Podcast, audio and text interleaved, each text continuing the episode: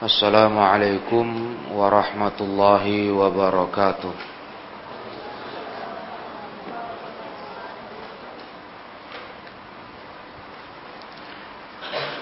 Innal hamdalillah nahmaduhu wa nasta'inuhu wa nastaghfiruh wa na'udzu billahi min shururi anfusina wa min sayyiati a'malina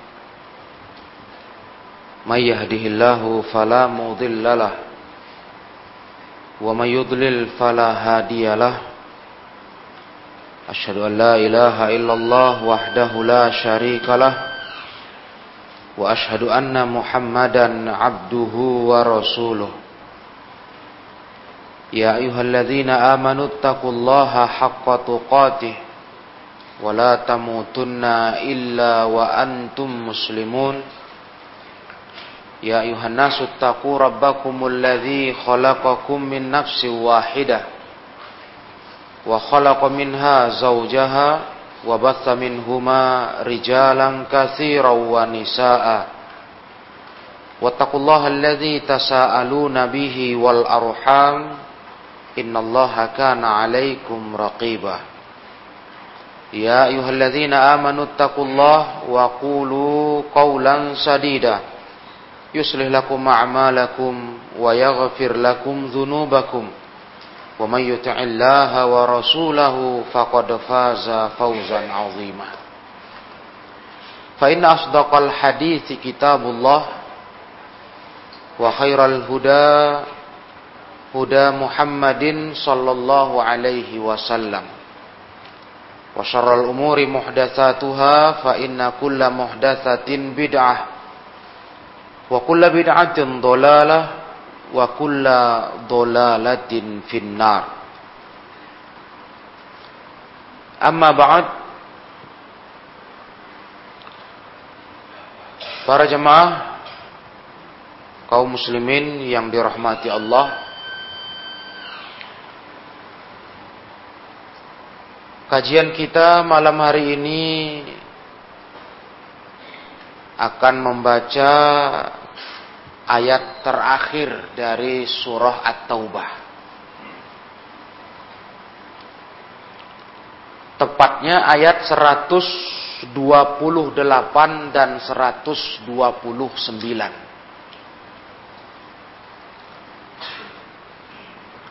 Ini adalah ayat terakhir dari rangkaian surah At-Taubah.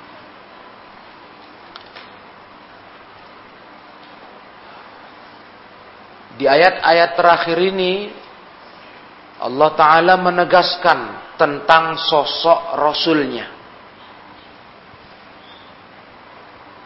Yang mana kita melihat bagaimana Rasulullah Sallallahu Alaihi Wasallam di saat menyeru kaum muslimin untuk mengamalkan jihad. Bahkan di masa yang sangat berat. Ketika panggilan jihad itu datang dari Allah, Rasul ajak kaum muslimin menegakkannya. Dan itu memang terasa berat bagi umat Islam. Perang Tabuk di antara perang yang sungguh berat karena kondisi cuaca, jarak tempuh, kurangnya perbekalan. Namun semua itu kaum muslimin rahimakumullah, sesungguhnya Rasul lakukan seruan jihad itu bukan dasar Rasulullah Shallallahu Alaihi Wasallam.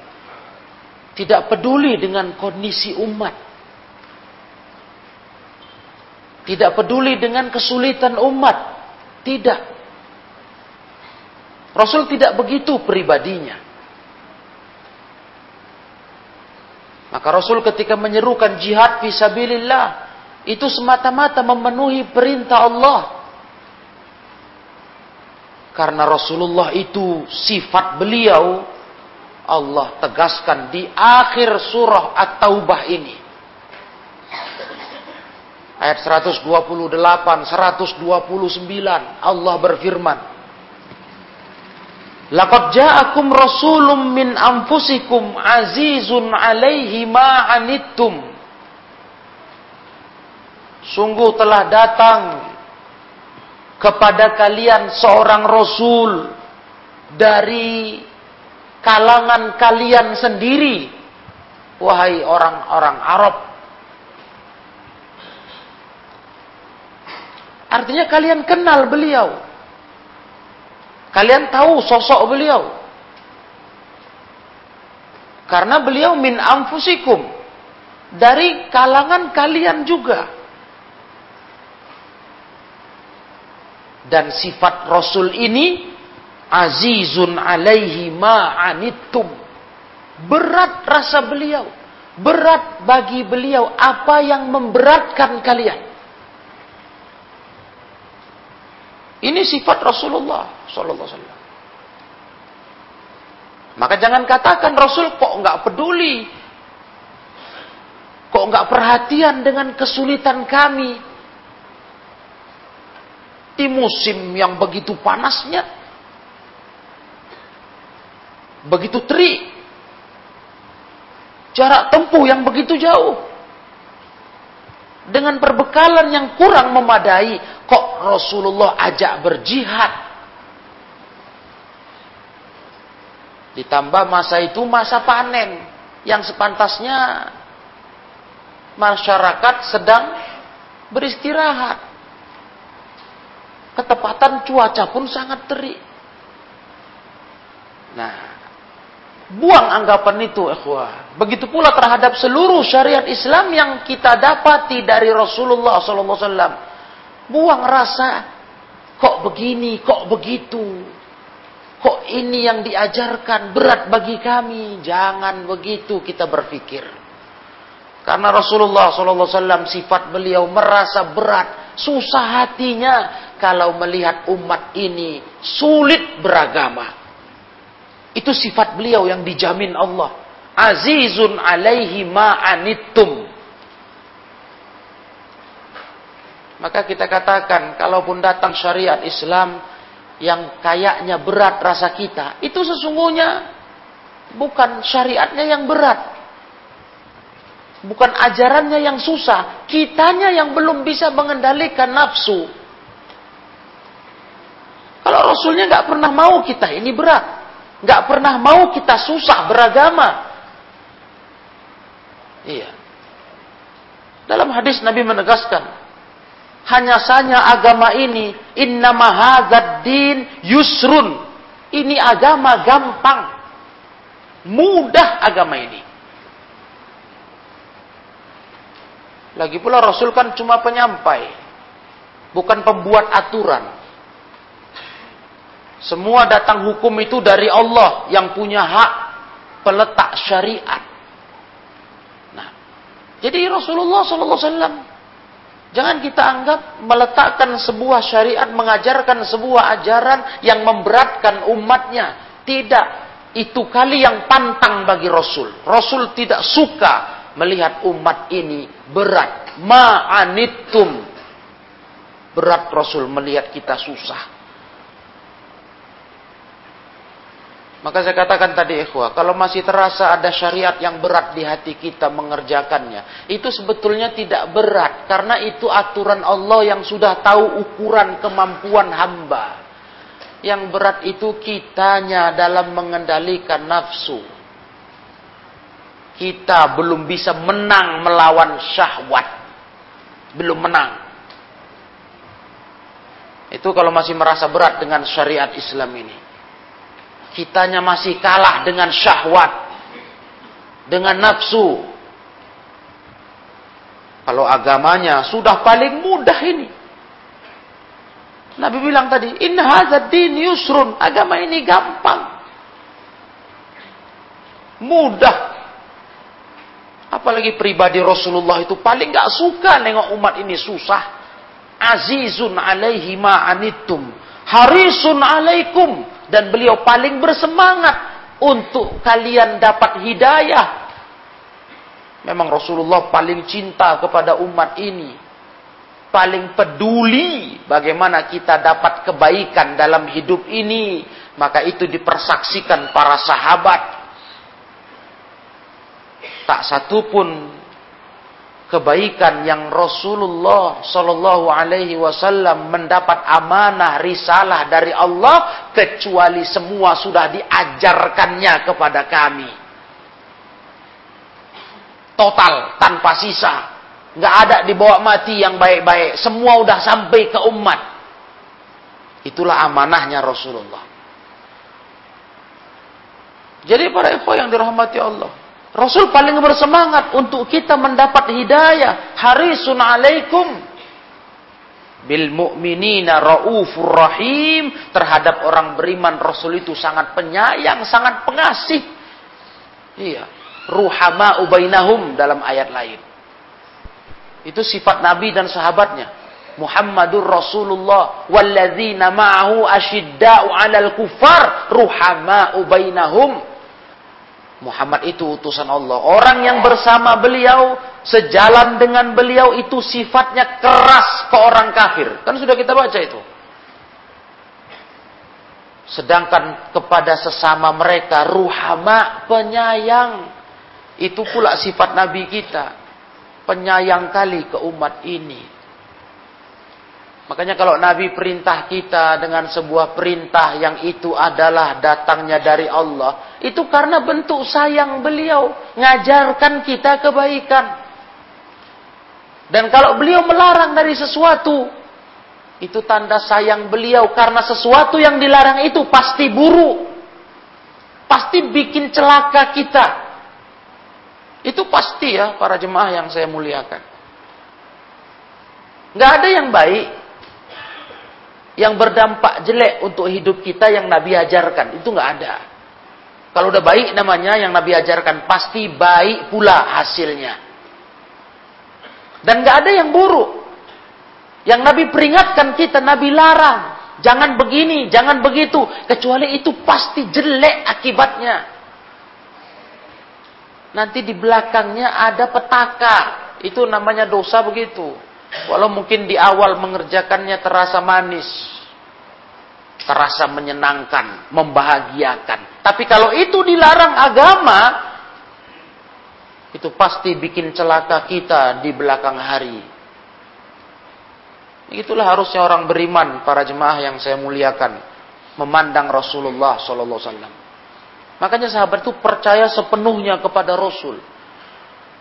Sehingga mereka dengar cakap Rasul itu apa pun diikut. Karena mereka yakin Allah yang menjamin sifat Rasulnya.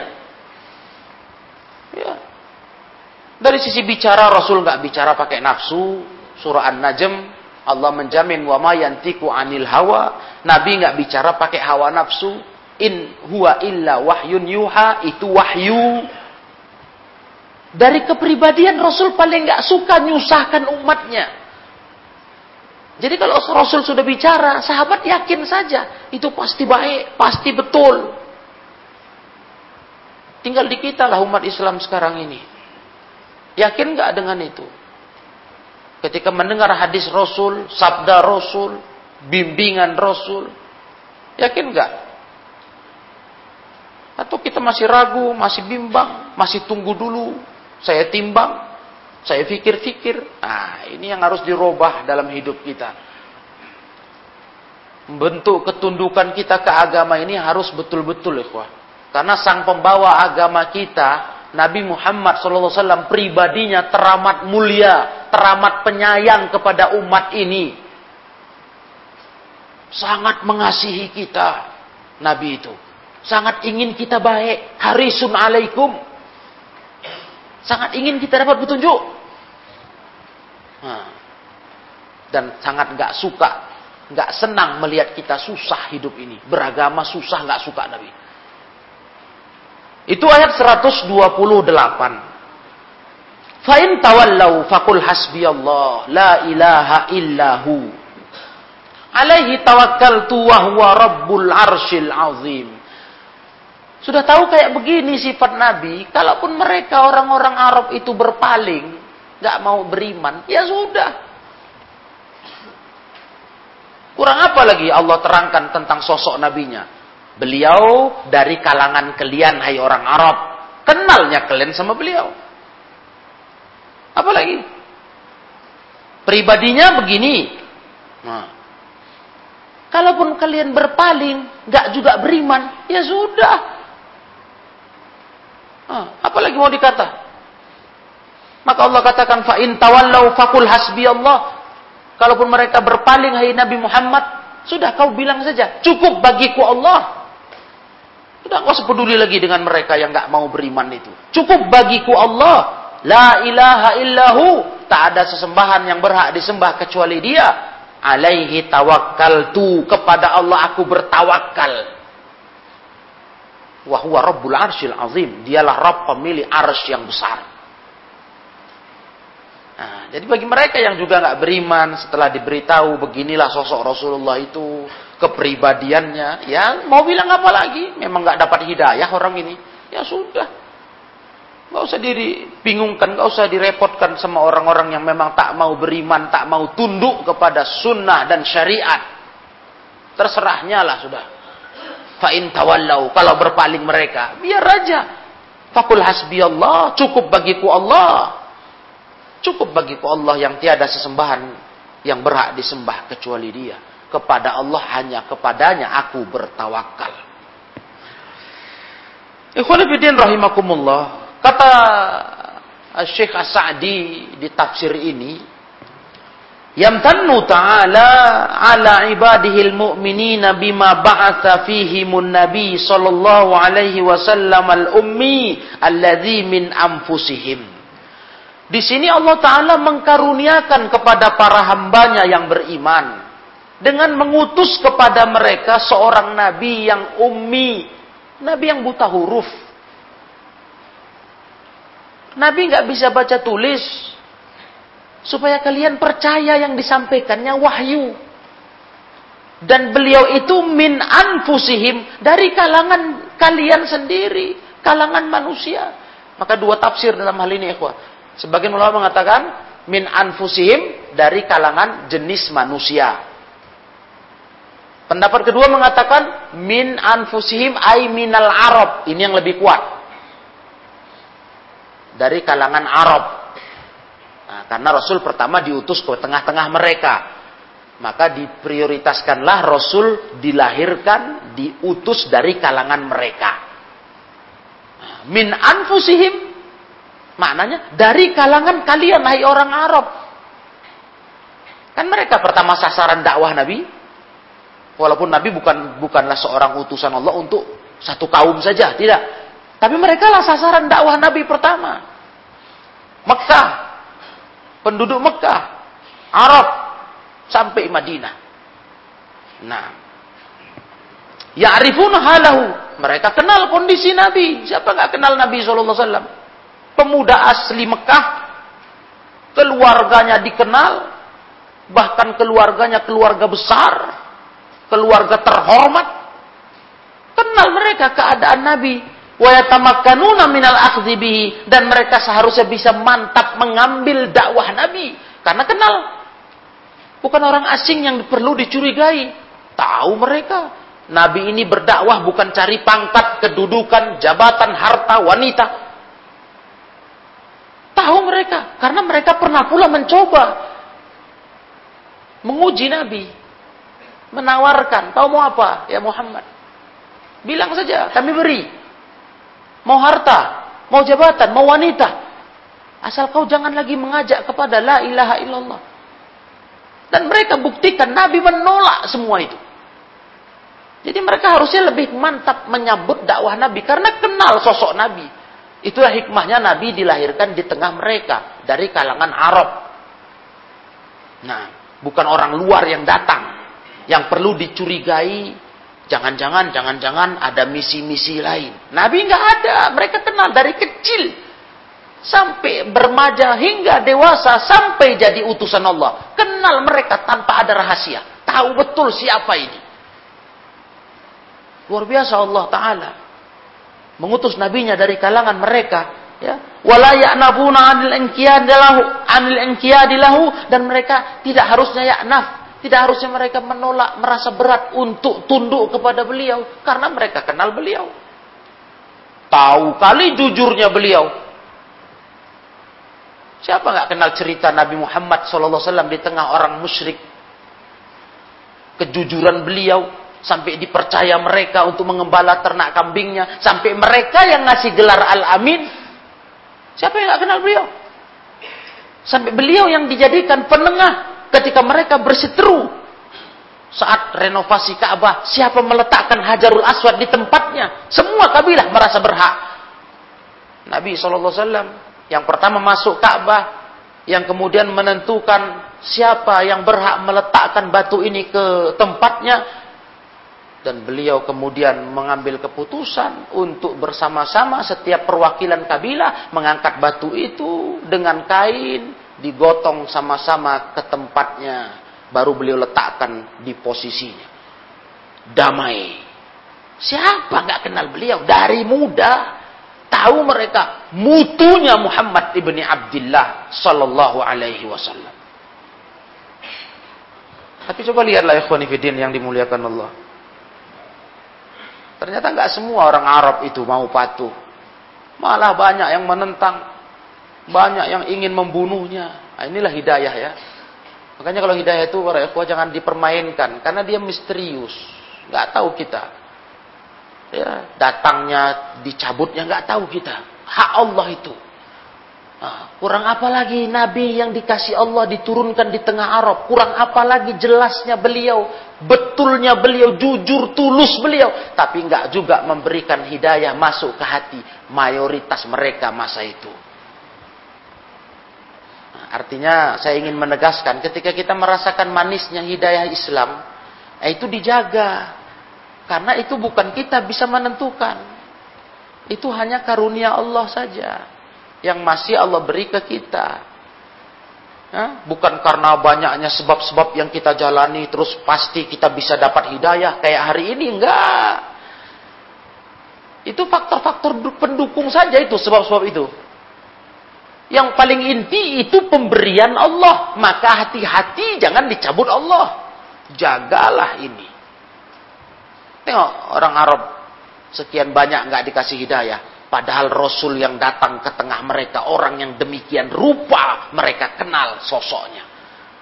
Semestinya mereka gampang kali nerima cakapnya. Karena udah dikenal mutunya. Mutunya seorang Muhammad ini dikenal. Sallallahu. Tahu mereka ini. Ini bukan orang sembarangan dari sisi keturunan, silsilah nasab, kesukuan, Oh, ini bukan orang sembarangan. Ya. Dari sisi kepribadian, orang tuanya. Nah, itu dia. Orang yang paling terjaga dari dosa, dari pergaulan rusak. Subhanallah. Nah, ini Rasulullah sallallahu alaihi wasallam. Maka Rasulullah itu wahwa sallallahu wasallam fi ghayati nushilahum wasa'i fi masalihim Rasul itu betul-betul sangat menasihati mereka. Puncaknya nasihat ke mereka. Dan Rasulullah itu paling berusaha untuk segala kebaikan bagi mereka. Itu aja yang ada di benak Rasul setelah diutus jadi utusan Allah. Hari-hari mikirin apa yang paling terbaik untuk umat ini. Dan beliau tahu betul yang paling membahayakan umat ini, bikin rusak, bikin sengsara umat ini, itu yang paling beliau prioritaskan diberantas. Apa itu? Syirik. Kan itu. Yang paling beliau segerakan untuk dibersihkan dari umat manusia. Karena itu bikin celaka hidup manusia. Paling jahat itu syirik itu, paling kejam. Hmm, dosa yang paling kejam itu. Maka Rasulullah paling peduli mikir itu tiap ngutus dai-dai ke luar kota. Nah, Rasul pesankan itu. Awaluma tad'uhum syahadatu an la ilaha illallah. Yang pertama kau ajak mereka, kau dakwahi apa? Syahadat la ilaha illallah. Betul-betul pahamkan mereka itu. Itu yang pertama. Agar mereka terbebaskan dari kesyirikan kepada Allah Ta'ala. Azizun alaihi ma'anittum ayyashukku alaihi al-amru alladhi yashukku alaikum wa ya'natukum. Makna azizun alaihi ma'anittum artinya berat atas beliau perkara yang bikin berat kalian, bikin susah kalian. Itu dia. Itu berat kali Rasul. Kalau melihat umat ini kesusahan, kerepotan, mengerjakan Islam, Rasul berat. Iya, Rasul tuh ingin kita diberi keringanan. Makanya dalam Islam dikenal al-masyaqqatu tajlibut taisir, itu kaidah. Kesulitan itu menarik kemudahan. Nah, sesuatu yang sulit, kalau betul-betul sulit itu jadinya jatuhnya ada kemudahan. Hah? Karena sesuatu yang sulit itu menarik kemudahan. Tajlibut taisir. Itu kaidah. Nah. Ketika syariat Islam sudah diletakkan. Ternyata ada manusia nggak sanggup. Ya memang kondisinya begitu. Mungkin ada cacat fisik. Sakit dan sebagainya. Nah, maka dia mendapatkan kemudahan. Kompensasi. Itulah Islam. Nah, ada uzur-uzur syar'i yang dibolehkan untuk diambil. Dan Allah senang. Ya. Istilahnya di hadis istilahnya rukhsah, keringanan. Allah senang. Diambil keringanannya sebagaimana Allah senang, dikerjakan perintah-perintah kewajibannya. Nah. Nah, jadi kalau ada kesulitan, ada kemudahan, ada keringanan. Itulah Islam. Maka sekali lagi saya tegaskan para jemaah yang saya muliakan. Jangan pernah ada di hati kita rasa keberatan atas syariat Islam ini. Itu pertanda kita belum sanggup menundukkan nafsu. Hanya karena nafsulah seseorang masih berani merasa syariat Islam ini memberatkan dia.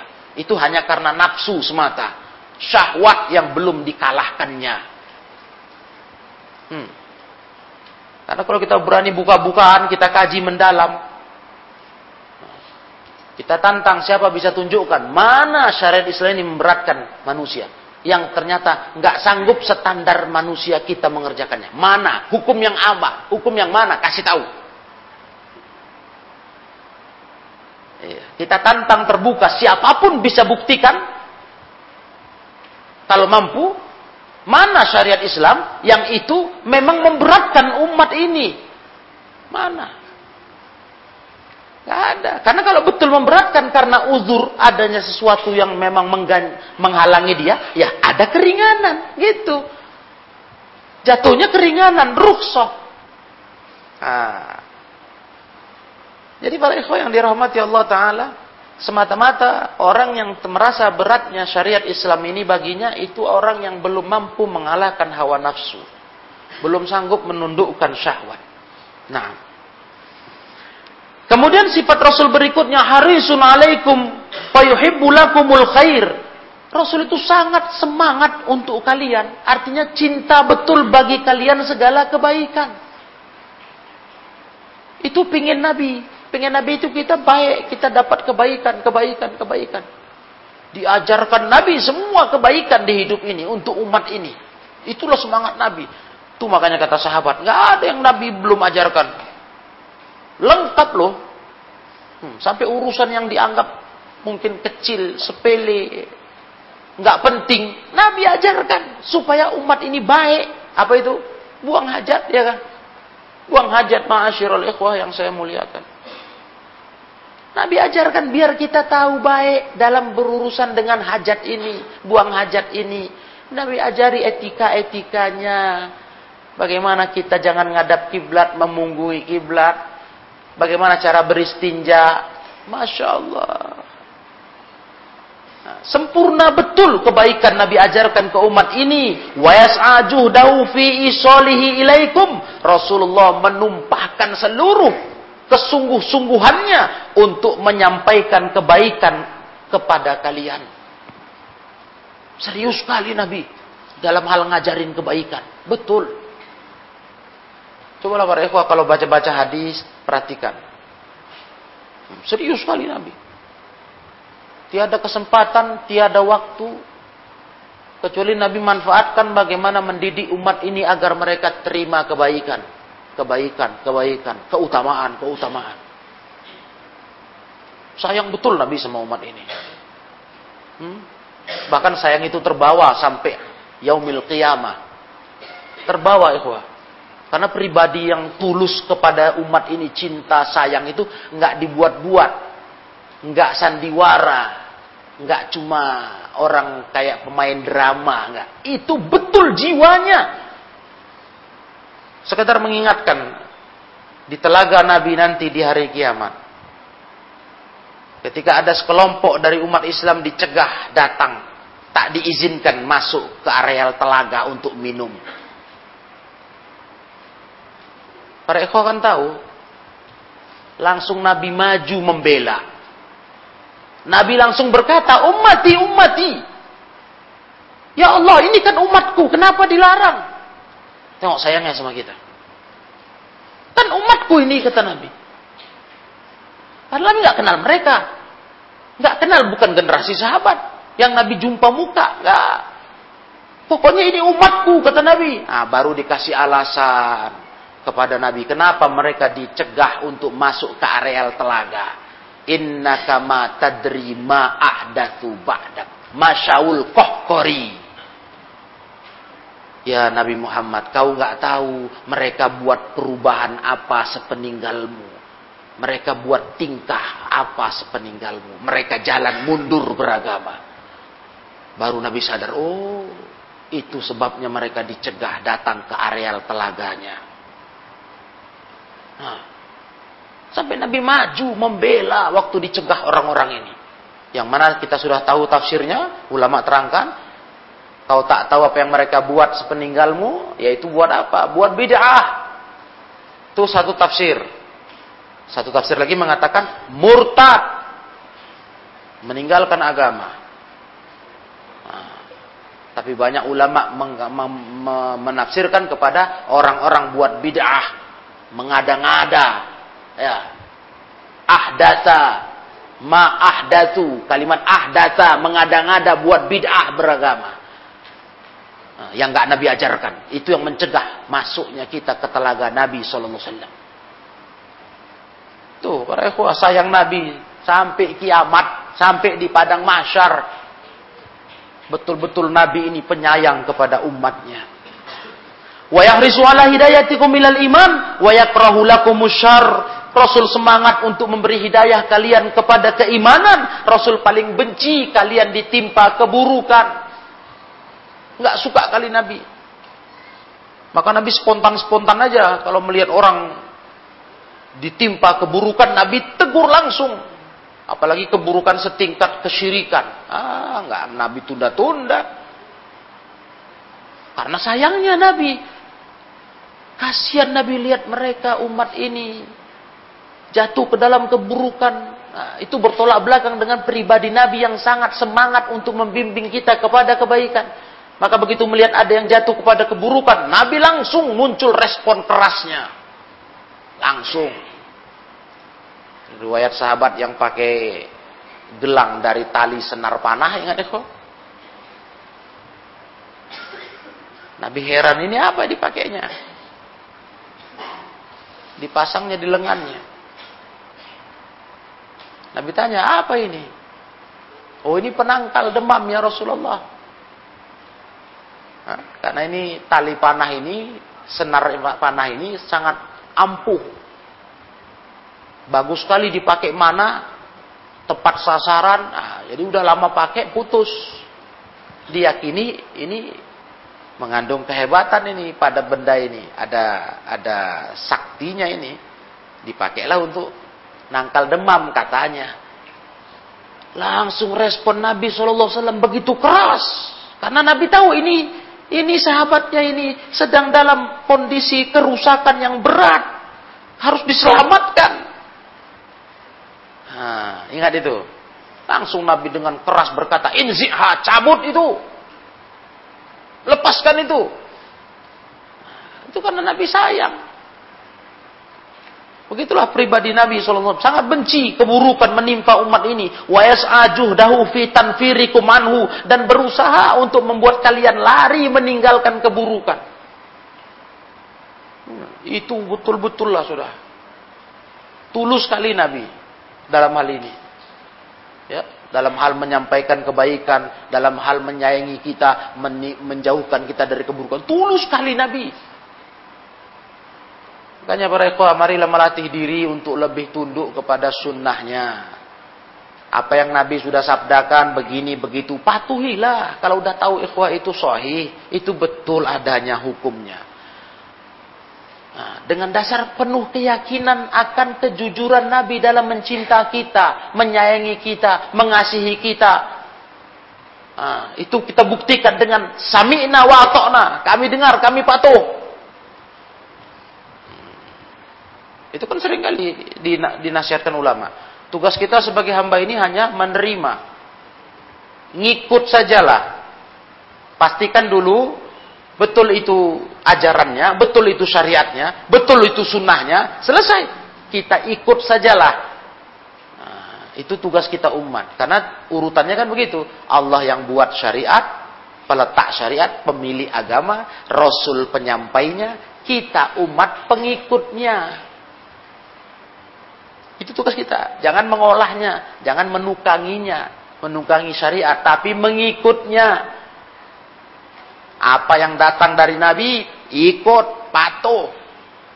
Dengan dasar keyakinan tadi, Nabi itu orang yang sangat jujur, tulus dalam menyayangi kita, dalam mencintai kita, dan semangat memberikan hidayah kepada kita.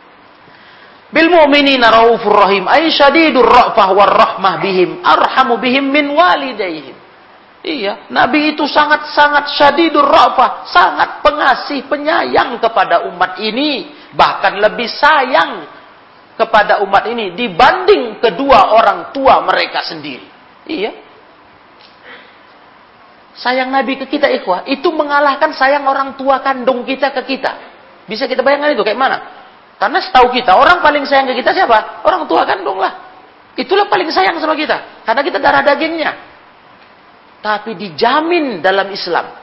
Sayang Nabi melebihi sayang orang tua kandung kepada kita. Bisa kau bayangkan bagaimana besarnya sayang Nabi?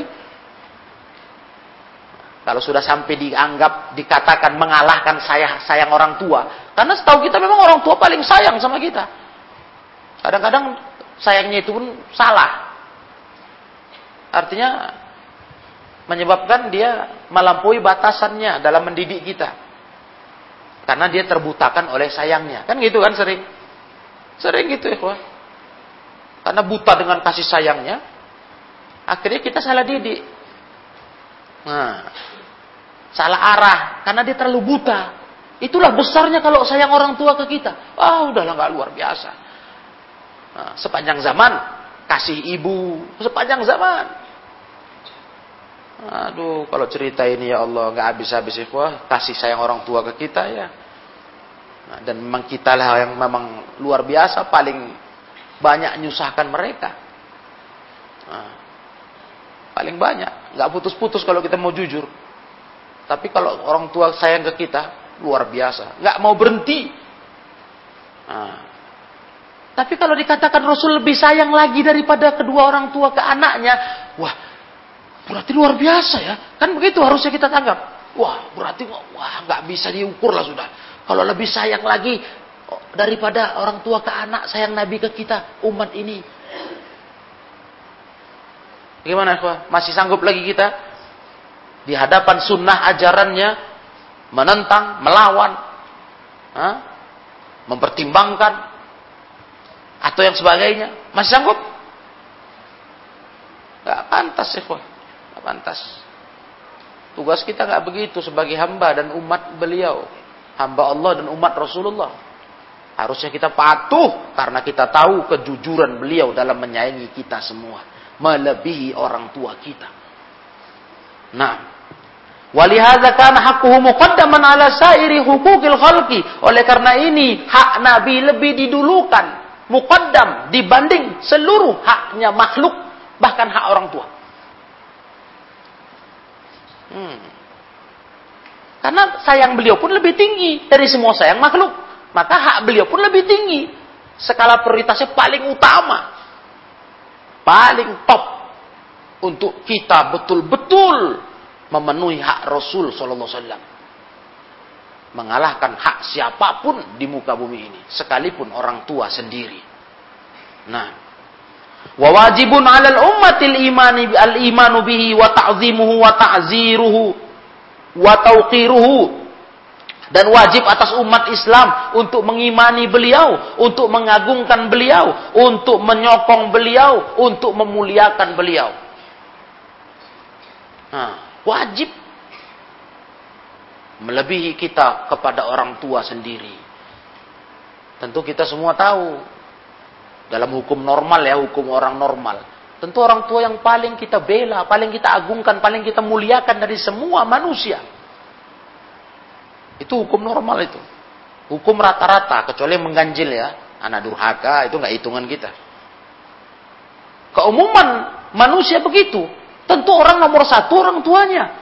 Karena yang paling sayang sama dia pun orang tuanya. Daripada semua orang. Namun dibanding Rasulullah, di hadapan Rasul, semua ini kalah. Rasul yang nomor satu, terdepan dalam seluruh kecintaan kita, pengagungan kita, penghormatan kita, ketundukan kita kepadanya. Nah, setelah itu semua para ikhwah, fa in amanu fadzalika hadzuhum wa taufiquhum. Kalau mereka beriman, ya sudah, baguslah itu. Itulah semestinya. Itulah memang merupakan hak mereka, itu merupakan jatah mereka, merupakan bimbingan untuk mereka. Kalau mau beriman ke Rasulullah sallallahu alaihi wasallam, baguslah. Memang itu yang semestinya. Iya, artinya apalagi mau jadi alasan untuk tak beriman setelah tahu sosok Rasul itu kayak begitu. Tapi ternyata fa'in wa in tawallau kalaupun mereka berpaling. Ternyata yang berpaling pun banyak. Yang nggak mau patuh, nggak mau beriman, nggak mau ngagungkan Rasul. Ya banyak yang malah memusuhi Rasulullah, berencana membunuh beliau dari dulu. Untuk masalah membunuh itu dari zaman musyrikin Quraisy sudah muncul ingin membunuh beliau. Nah, sampai beliau wafat, orang terus saja yang benci beliau nggak putus-putus, ingin membunuh ajarannya. Hmm. Jadi kalau mereka berpaling anil iman wal amal dari beriman dan beramal nggak mau betul-betul patuh kepada Nabi tak mau beriman dan ikut Nabi maka Allah perintahkan famdu ala sabilika wala tazillu fi da'watika kau terus saja di jalanmu nggak usah peduli orang-orang yang nggak tahu diri itu Lanjut saja, famdi, lanjut terus di jalan dakwahmu. Jangan kau bergeser dari dakwahmu. Jangan mau kau mundur. Kalau yang mirip ayat lain apa kata Allah? Wa'rid anil jahilin. Ngadapin orang bodoh-bodoh itu berpaling saja, nggak usah urus. Ya karena itu memang ya, gimana Pak? Ada aja itu begitu tipe orang kayak gitu. Bedegil kali. Ya nggak usah urus sudah, nggak usah peduli. Rasul aja diajar Allah, kalau mereka berpaling juga dari dakwahmu, kau sudah teruskan saja jalan hidupmu, kau jangan bergeser dari dakwahmu. Selesai kan? Karena tipe yang begitu ada aja tiap zaman. Tiap generasi ada aja. Nah, yang memang kayak gitulah karakternya. Penentang, pelawan. Setelah datang kebenaran pun nggak mau tunduk. Ya sudah, Toh nanti di akhirat masing-masingnya kita. Kita masing-masing ngadap Allah, dia pun masing-masing ngadap Allah. Ya sudah, ayo jalan masing-masing kita. nggak usah terus dibingungkan kali, dibebankan kali. Karena Allah tahu Rasulullah itu pula sifatnya. Dia beban aja terus. Melihat umat ini kalau sesat, kalau menyimpang. Nah, cuma kan memang nggak bisa pula diharapkan semua dapat petunjuk. Jadi Allah hibur nabinya. Kalau mereka pun nggak mau berpaling juga, ya sudah nggak usah ambil pusing. Kau jalan aja dengan dakwahmu. Karena Rasulullah begitu. Lihat orang-orang musyrikin nggak beriman tuh berat kali hati beliau. Beban kali beliau. Kepingin beliau ngajak mereka semua, tapi hidayah kan nggak bisa begitu. Inna kala tahdi man ahbabta kata Allah dalam satu ayat. Kau hai Nabi Muhammad nggak bisa ngasih petunjuk orang yang kau suka. Nggak bisa, itu masalah Allah itu, rahasia Allah. Inna kala tahdi man ahbabta. Kau nggak bisa beri petunjuk siapa yang kau suka, nggak bisa.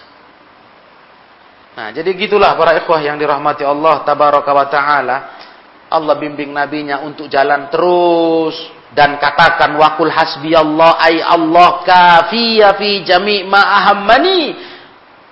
Jawab saja, katakan ke mereka, cukup bagiku Allah, artinya Allah mencukupi aku di seluruh perkara yang yang aku berkepentingan padanya, cukup Allah saja tempat aku bersandar la ilaha illahu aila ma'budu bihaqqin siwa. Allah yang tak ada sesembahan yang berhak kecuali Dia. Kepada Allah itulah aku bertawakal alaihi tawakkaltu.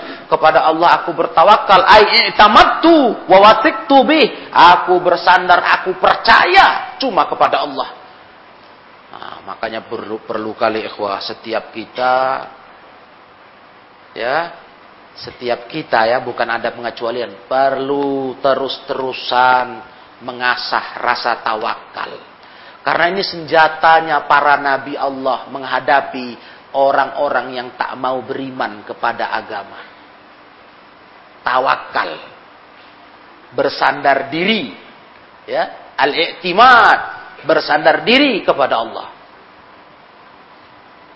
Ini yang harus diasah terus. Karena kalau tak dengan sifat ini, ya nggak sanggup kita. Bukankah kita sudah dikasih tahu oleh Rasulullah? Orang-orang yang selamat, jalan orang yang selamat, itu yang memusuhi mereka lebih banyak daripada yang suka. Musuh di jalan kebenaran ini para jemaah lebih banyak dari kawan. Kalau kita nggak punya rasa tawakal, bersandar diri kepada Allah, berserah, nggak sanggup kita mikirkan musuh yang lebih banyak itu, nggak mampu kita. Mikirkan sepak terjang mereka, makar mereka, ancaman mereka, nggak sanggup kita ngadapinya. Karena mereka lebih banyak mayu adihim aktar yang memusuhi golongan yang selamat lebih banyak daripada yang cocok dengan mereka, yang sejalan. Lawan lebih banyak dari kawan. Kalau nggak punya rasa bersandar ke Allah, yakin dengan pertolongan Allah, tak sangguplah kita. Ah, nggak mampu kita ikhwan bayangkan musuh yang banyak yang masing-masing punya rencana busuk kepada dakwah kepada kita. Ah, nggak sanggup pikirkan ya. Nanti hidup penuh dengan kecemasan. Bagaimana nanti kalau begini, kalau begini. Ah, ini semua bisa diobati dengan sikap tawakal. Rasul diajar Allah itu. Dan seluruh para rasul itu senjata mereka. Ngadapin umatnya. Memperbesar rasa tawakal. Coba lah ikhwan. Karena kita bisa merasakan juga kan. Betul kata Nabi, sedikit orang yang mau ikut kepada dakwah yang benar daripada musuhnya. Musuh banyak, yang ikut sedikit. Bahkan kadang dari orang-orang terdekat kita pun bukan yang bisa ikut ke kita untuk diajak ke jalan dakwah, untuk diajak kembali kepada Islam yang benar. Nah, yang mereka kenal sama kita, keluarga dekat, apalagi orang-orang jauh yang nggak kenal sebelumnya, ya makin banyak yang susah mau dengar dakwah, Bagaimana kita menyikapinya? Bagaimana kita bersiap menghadapinya? Ya nggak sanggup kalau nggak punya tawakal. Musuh sebanyak itu, mayoritas lebih banyak memusuhi daripada mau berteman. Maka Rasulullah diajar Allah, katakanlah hai Nabi Muhammad, alaihi tawakkaltu kepada Allah aku bertawakal fi jalbi ma yanfa wa daf'i ma yadur untuk mengambil yang bisa mendatangkan manfaat dan menolak yang bisa memberi madarat. Cuma kepada Allah aku bersandar. Urusan masalah baik buruk hidup ini aku serahkan ke Allah. Terserah musuh-musuh agama ini mau buat makar apa saja. Punya perencanaan rapi, perencanaan matang untuk meruntuhkan Islam, meruntuhkan dakwah, terserah. Urusan menolak madorot, mengambil manfaat, aku serahkan kepada Allah. Ah, itulah tawakal. Kalau ini nggak kita punya, habislah hidup kita. Kita bakal jadi orang yang tertekan batin, tertekan pikiran, ah, penuh dengan kecemasan, ini itu. Ah, bagaimana para ikhwah? Kita sanggup menghadapi tantangan musuh-musuh dakwah yang begitu banyak dengan beragam macam serangannya, beragam macam fitnahnya. Ah, ya, makanya kita punya prinsip itu, serahkan ke Allah, tawakal kepada Allah. Yang penting hidup kita jalani sesuai perintahnya, jauhi larangannya. Urusan musuh-musuh agama ini kasihkan sama Allah urusannya. Yang punya agama ini Allah, maka Allah yang membelanya. Nah. Dan bisa kita katakan pasti sehebat-hebat apa pun gerakan merusak agama Allah ini tak akan pernah mereka bisa memadamkannya kecuali sampai kiamat tiba baru bisa.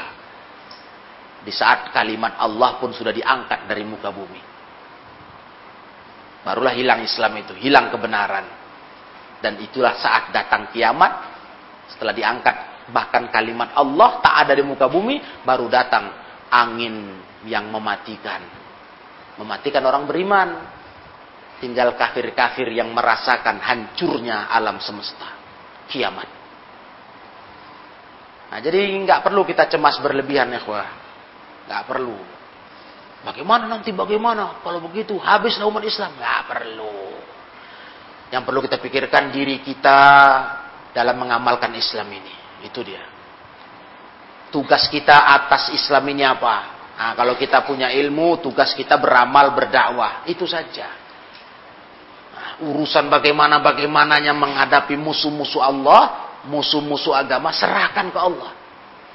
Wa makaru wa Allah. Mereka buat makar, Allah balas makar mereka. Wallahu khairul makirin. Allah terbaik, yang paling terbaik buat membalas makar. Ah, selesai. Itu jaminan Allah. Jadi kita nggak perlu yang saya katakan malam taklim kemarin. Banyak cakap, banyak pening nggak nentu. Hmm. Itu yang banyak menimpa sekarang banyak organisasi pergerakan harokah-harokah Islam.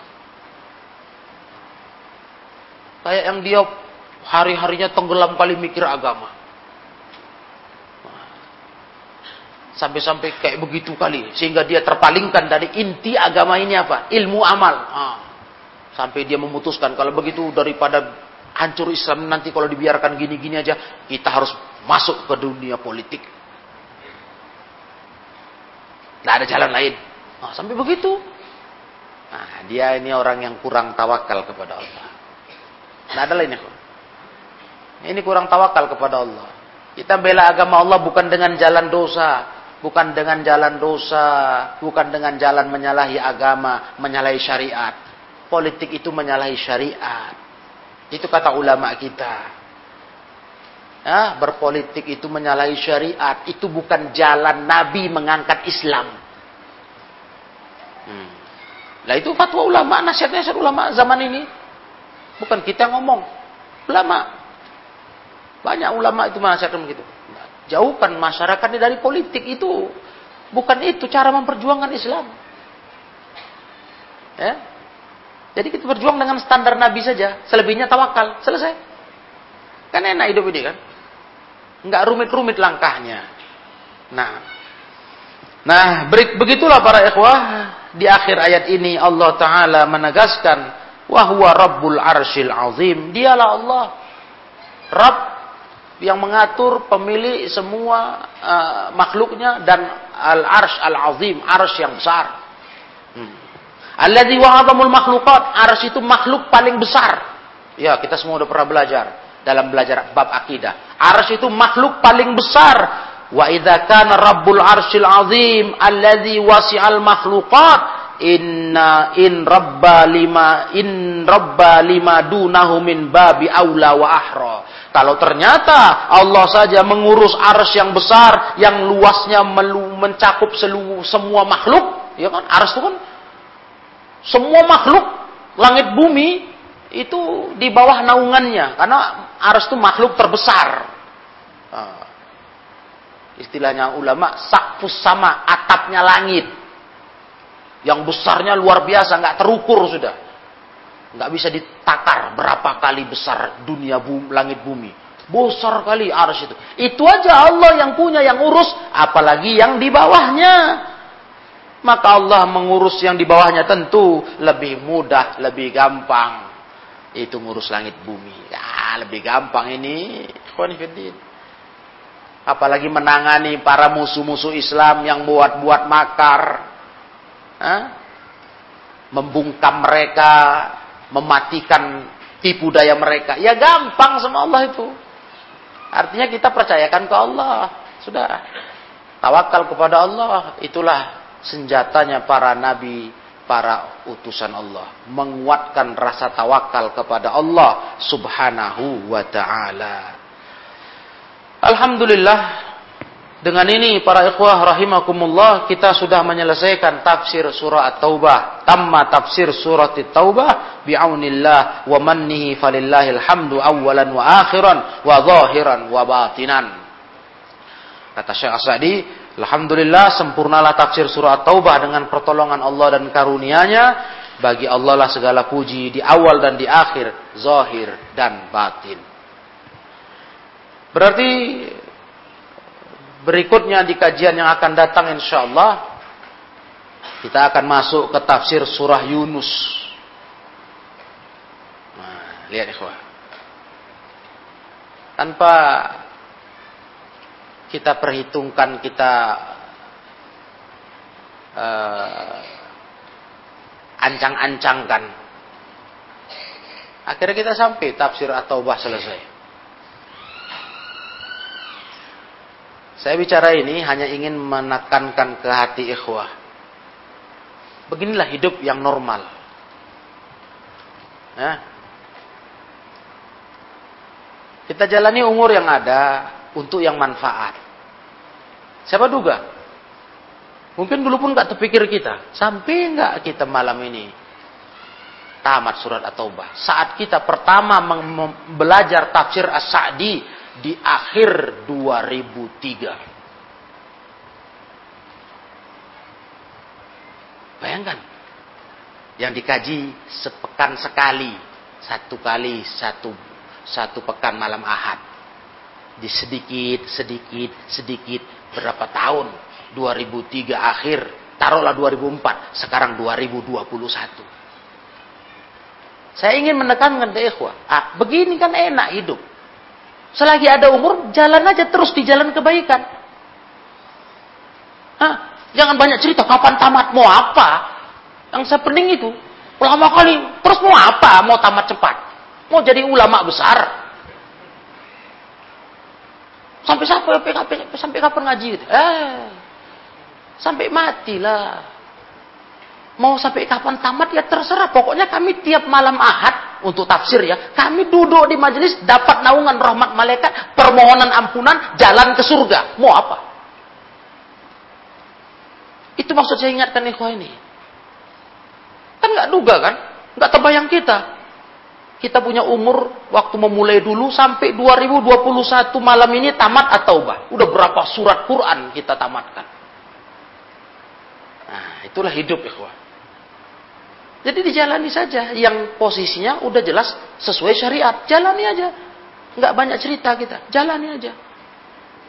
Nah, itu. Yang penting umur kita manfaat. Hah? Alhamdulillah mudah-mudahan diterima Allah semua amal kita dari awal belajar tafsir sampai malam ini. Ah, faidah kita duduk di majelis ilmu ini. Gitu. Wah, lama sekali nih, wah, kalau dibayangkan. Enggak main-main dari 2004 sampai 2021. Artinya begitulah hidup yang harus kita programkan. Yang penting selagi masih hidup untuk perkara positif yang jelas-jelas merupakan tuntunan sunnah Nabi, eh kami jalan terus. Kenapa rupanya? Iya. Yang sudah Allah panggil kawan-kawan kita, selesai sudah, selesai tugas mereka, habis jatahnya. Kita nyusul, nggak tahu kapan. Nah, itu maksud saya, motivasi itu yang ingin saya angkat lagi di hati ikhwah.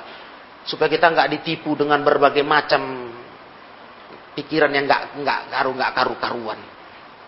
Ini yang jelas kegiatan kita. Alhamdulillah untuk satu majelis rutin ini saja selama itu kita akhirnya sampai tamat surat At-Taubah.